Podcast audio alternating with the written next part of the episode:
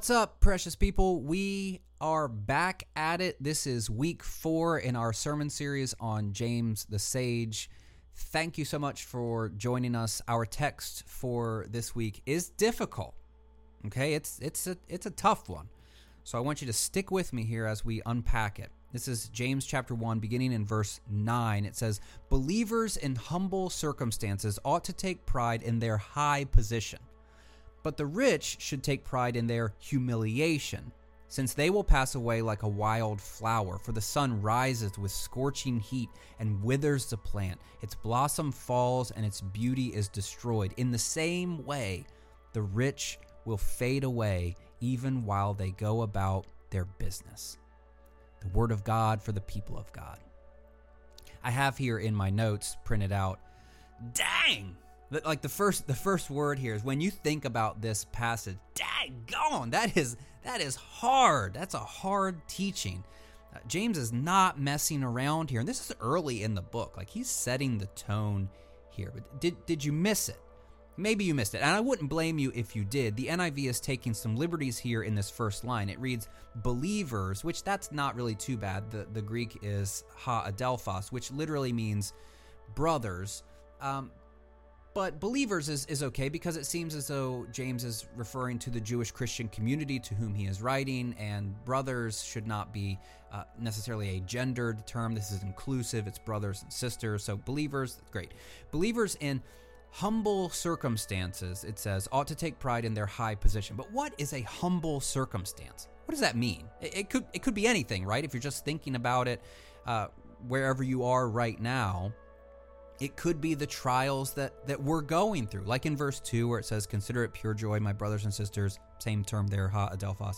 Uh, and it's it's inclusive. Whenever you face trials of many kinds it could be indicative of of that. Like those are the humble circumstances. And we might be tempted to insert any of the issues that we face whether they be relational or vocational or familial or i don't know just hypothetically speaking the ramifications of a global pandemic and months and months of national disagreement on proper protocols and next steps maybe? Uh, that that's a humble circumstance i think.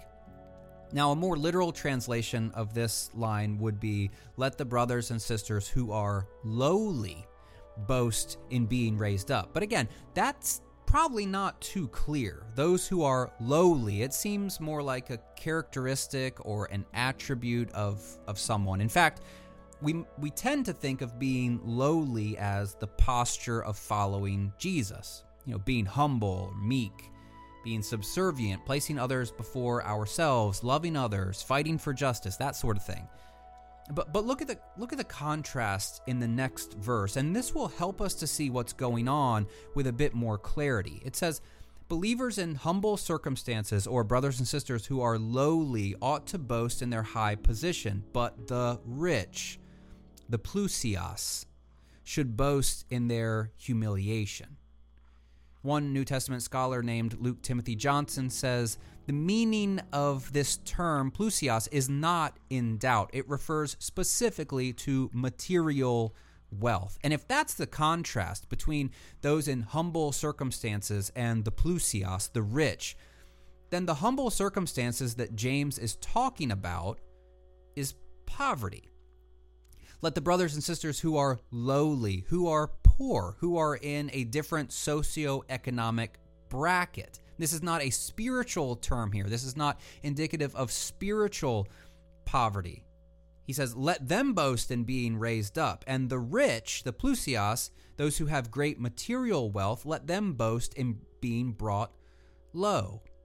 Now, th- again, this is the fourth sermon on James, and I think nearly every week I've said something about the rich and the poor. You're probably sick of it already, which is good because I don't want you to run from it. This this book as I've been arguing, it probably has as its backdrop or setting economic injustice or economic exploitation. That's important for us to grab onto. It's very dissimilar from our situation.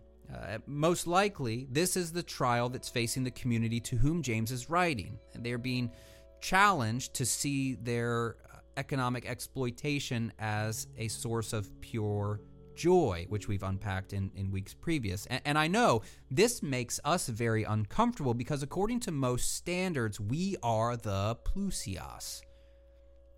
Uh, a few years ago, I was introduced by a friend of mine to the Global Wealth Calculator. Now, this is something you can Google and, and you can go exploring, but basically, it's something that allows you to input your yearly income and it tabulates how rich you are compared to the rest of the world. So, uh, a few weeks ago, I ran some numbers and I didn't do any fact checking whatsoever. So, take this as a grain of salt.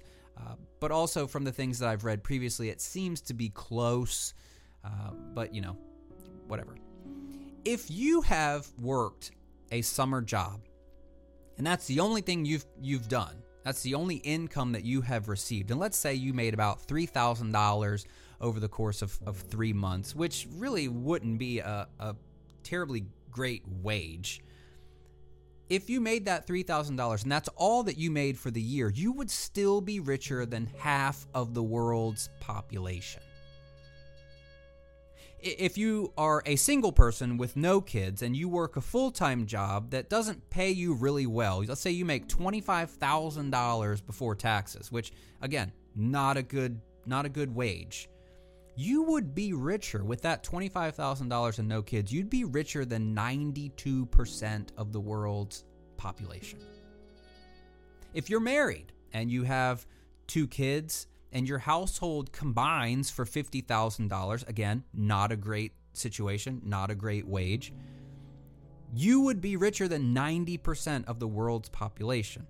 Now, let's just up the ante a little bit. If you're a single person, no kids, and you work a full time job and you make about $35,000, you'd be richer than 97% of the world's population if you're married with two kids and you combine for about $75,000, roughly the same thing. You'd be richer than 95% of the world's population. So, certainly, according to the world's standards, we are the plusios, we are the rich.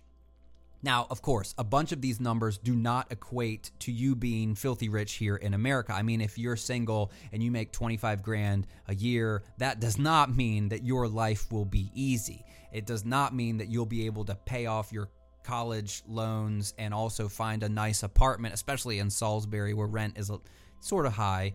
Um, I think it's important for us to acknowledge that that just because we are rich according to the world's population, that doesn't equate to our richness here in America. But still, these numbers are staggering.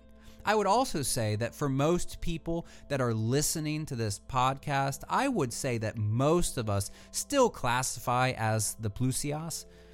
Uh, and, and the rest of you, you're on your way right? You're, you're doing whatever it is that you need to do, whether that be getting a college degree, whether that mean just working the, ladder of, of success and, and moving up in scale. It is uh, probably the case that, that we are heading in the direction of the plusios rather than those who are being economically exploited or facing economic injustice. And that is to say nothing of the the wage gap that should be addressed and and could be addressed in, in other talks. Okay. But for most of us, I think that we feel better talking about humbling circumstances rather than seeing this as a stark contrast between the rich and the poor. If the term here is meant to describe poverty, it becomes much more difficult for us to relate, so then we begin to interpret it. We've talked about this before. And likewise, if if the rich are the bad ones in the text, we interpret that away so that it's not necessarily the case that we have to identify with those who will fade away, as James says. We are uh, in poverty, it just is a spiritual poverty. And I get it because we like money. We want money. We work so that we can have money. We like things. We want things. We work so that we can have things. Many of us have too many things. But I don't think that there's a way that we can necessarily get ourselves out of the bind that we find ourselves in when we read this passage. In light of the larger context of the book of James, it seems to be focused on the rich and the poor as we understand those terms. And probably it is the case that we identify closer with the rich. I've been also saying for the last few weeks that, that James has dedicated himself to the teachings of his brother, uh, who is Jesus. And this is what sages in the ancient world did. They would internalize the teachings of their chosen sage. And and think about it. Jesus talked a lot about this dichotomy between the rich and the poor as well. We usually do the same things when we hear Jesus talking about this because it makes us uh, equally uncomfortable. But you know, Jesus talked about money a lot, and this is what we say, but when we talk about it in that way, I think we're selling the conversation short. He's talking about the rich and the poor. Here's some examples, and, and these might be uh, there might be room for further discussion, but just hear me out. They're all from the book of Luke. Luke has uh, an agenda here, as do all gospel authors, but Luke's agenda is made pretty clear. In the first sermon that Jesus preaches in Matthew and Mark, interestingly enough, this sermon is buried. It's way late in the book, or not way late, but it's just not it's not emphasized, it's not privileged. In Luke, however, it's sort of plucked out of its context and placed as the very first thing that Jesus does after his uh, baptism and temptation. He comes back to the synagogue. He finds the attendant with the scroll. He gets the scroll. He unrolls it. It's in the book of Isaiah, and he begins to read from the book of Isaiah, and he says this in front of the, the congregation The Spirit of the Lord is on me because he has anointed me to proclaim good news to the poor. He has sent me to proclaim freedom for the prisoners and recovery of sight for the blind, to set the oppressed free, to proclaim the year of the Lord's favor. Now, we oftentimes very quickly spiritualize what Jesus is talking about. Oh, this is the spiritual poor. This is the spiritual blind. This is the spiritual oppressed. But Jesus, I think, at least if you follow his ministry, he is actually healing blind people. He is actually setting the oppressed free. He is actually ministering to the poor. Check out the Beatitudes. Uh, this is uh, in Luke's text. I believe this is in the Sermon on the Plain, which is distinct from Matthew's Sermon on the Mount. A lot of the teachings overlap here. We get the Beatitudes in the beginning of Matthew chapter 5. We find them in Luke chapter 6, and they're, they're a little bit different. Jesus says, Blessed are you who are poor for yours is the kingdom of God. Blessed are you who hunger now, for you will be satisfied. Blessed are you who weep now, for you will laugh. Blessed are you when people hate you, when they exclude you, when they insult you, when they reject your name as evil because of the Son of Man. So he's setting up this, this blessing for people who are poor. And again, we immediately go into a spiritualized interpretation. Well, it's a, it's a spiritual poor, it's a spiritual hungry, it's a spiritual weeping, that sort of stuff. But check out the, the contrast. In verse 24, he says, But woe to you who are rich. Plusios. It's the same term. Jesus seems to be talking in, in socioeconomic uh, categories the rich and the poor. Uh, later on in the in Jesus' ministry, John the Baptist is beginning to doubt that Jesus is the guy because of the things that Jesus is doing. So he sends a couple of his disciples to go check on Jesus. Uh, and Jesus says, Go back and report to John what you have seen and heard. The blind receive sight, the lame walk, those who have leprosy are cleansed, the deaf hear, the dead are raised. All things that Jesus did in his ministry. Yet we like to talk about them in spiritual terms because we can't identify with, with those folks. And then he caps it off, and the good news is proclaimed to the poor. do you want to hear something that's interesting here? Something that often goes unnoticed. This teaching, this socio-economically focused teaching, this this dichotomy between the rich and the poor. This didn't originate with Jesus. I think sometimes we kind of feel like God, uh, you know, sends teaching to, to Jesus, downloads it into his spirit. It kind of comes out of nowhere. But Jesus, remember, is embedded in a first century Jewish context. He has been formed by the people around him, that's fair to say. So, this teaching that, that he gets here, this is something, according to Luke's gospel, that also comes from Jesus' mom, Mary. in chapter 1 in her song that's referred to as the Magnificat, after she has been told about uh, her upcoming birth of Jesus, the Savior of the world, she sings, My soul glorifies the Lord, and my spirit rejoices in God my Savior, for he has been mindful of the humble state. This is the same word uh, in in James, the lowliness, the the poverty, the humble circumstances. For God, Mary says, has been mindful of the humble state of His servant. She continues uh, later on. It says, He has brought down. This is God has brought down the rulers from their thrones, but has lifted up the humble. Same phrase in in James, more or less. It's those who are the believers with humble circumstances will see that or should see that as something that is lifting them up while the rich will be brought low. Mary sings in the next verse, He has filled the hungry with good things, but He has sent the rich, the plusios, away empty. I, recently read that in the 1980s, in the midst of civil war, any public reading of the Magnificat was banned by the Guatemalan government because it was deemed to be politically subversive, which which is a far cry from the standard Americanized version of Mary that we get in our Christmas pageants, you know?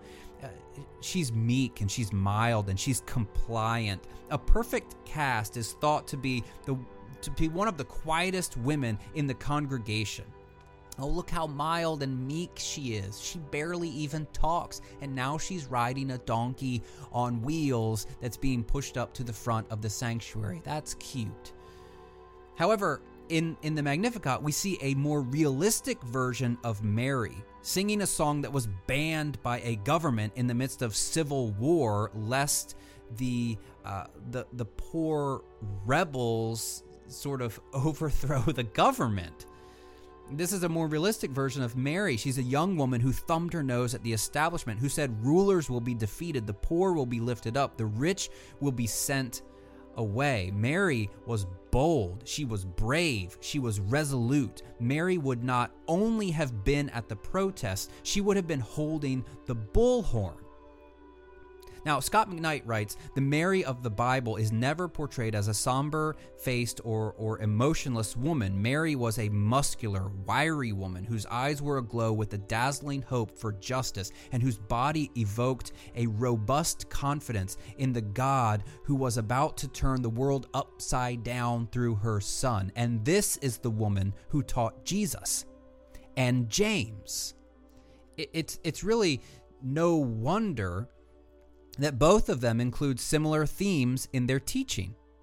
I was in the car the other day and I was riding along and the kids are in the back seat and we were having this this conversation and uh, one of the kids said at, at one point they said dad will all people go to heaven?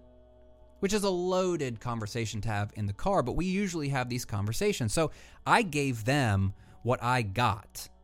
We talked about heaven about what it is, about where it is. We talked about restoration. We talked about Jesus' death and resurrection. We talked about universalism. Now, I'm hoping my kids will not be royally screwed up by me, uh, but I know they're going to ask good questions and give some of their teachers a hard time when, you know, they're talking about Noah and the flood. I think my kids are going to have some things to say here, but my kids get what I got. Mary's kids got what she had, which was a radical theology of God's justice and concern for the poor. Yet, much like Mary in our Christmas pageants, we've tamed the socioeconomic factors in the teachings of both of her sons. A rhetorical question here. Why do you think that is? Another rhetorical question. If it's not meant to be tamed, how do we hear it? Look again at what James says. But the rich should take pride in their humiliation, since they will pass away like a wild flower. For the sun rises with scorching heat and withers the plant. Its blossom falls and its beauty is destroyed. In the same way, the rich will fade away even while they go about their business. Now, there's a lot of scholarly questions about this passage. For example, are the rich people part of the in group or the out group? Uh, what does it mean that they will pass away or fade away? Also, who is the active agent against the rich? Is it God? Is it the poor? I, I don't think we need to get into all of these questions right now. In fact, this is how I want to conclude this talk. If the rich are the antagonists in this piece of wisdom, if they should take pride or boast in their humiliation, which is a difficult line, but if they are being warned of their impending doom, and if the passage concludes by saying that they will fade away, and let's tie this together, and if most of us have money, or at least lodging and clothes and, and food, if we want for very little in terms of material things, then how can we subvert the fate of being aligned with the powerful? How can we be uh, how can we subvert the fate of being aligned with the rich that are described in this passage? And actually, not just in this passage, but the Jesus passages in the New Testament as well. This is what I'm going to suggest rather than attempting to reinterpret and, and spiritualizing these passages, I would say that we should take an inventory of our lives. I would suggest that we think about our generosity, our external focus, our awareness and action toward the poor in our community and in the world. I would also suggest that maybe we protect what is ours or thought to be ours a, a bit less, and instead we consider opportunities to align with those on the margins.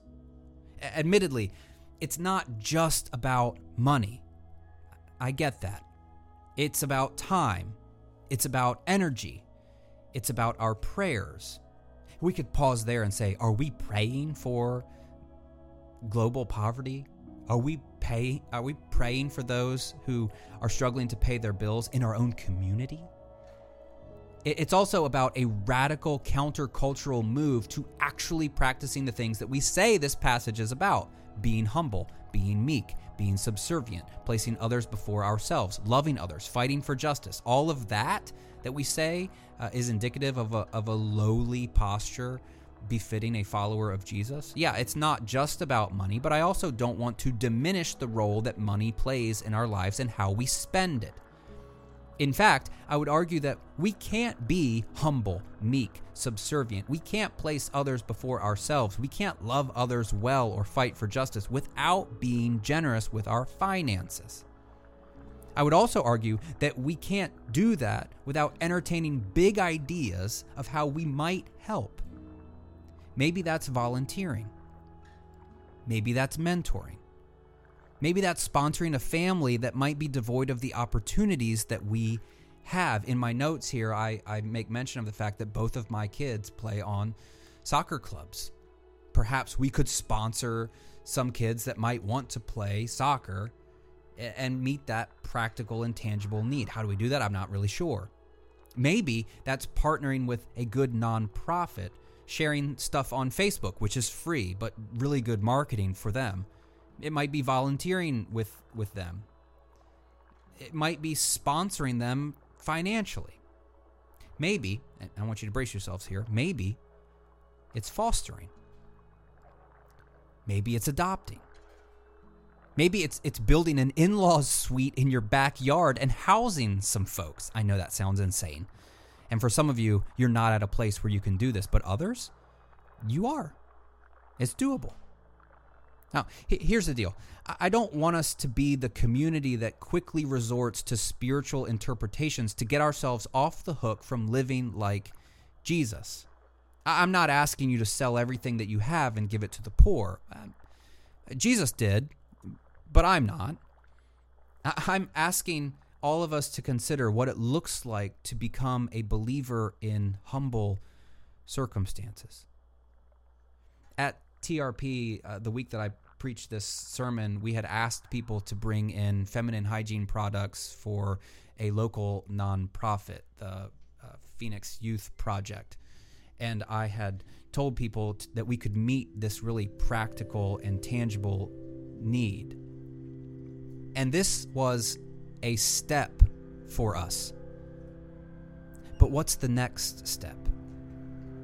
I really don't think that we are the lowly, as James describes. Not yet. But I do believe that we are called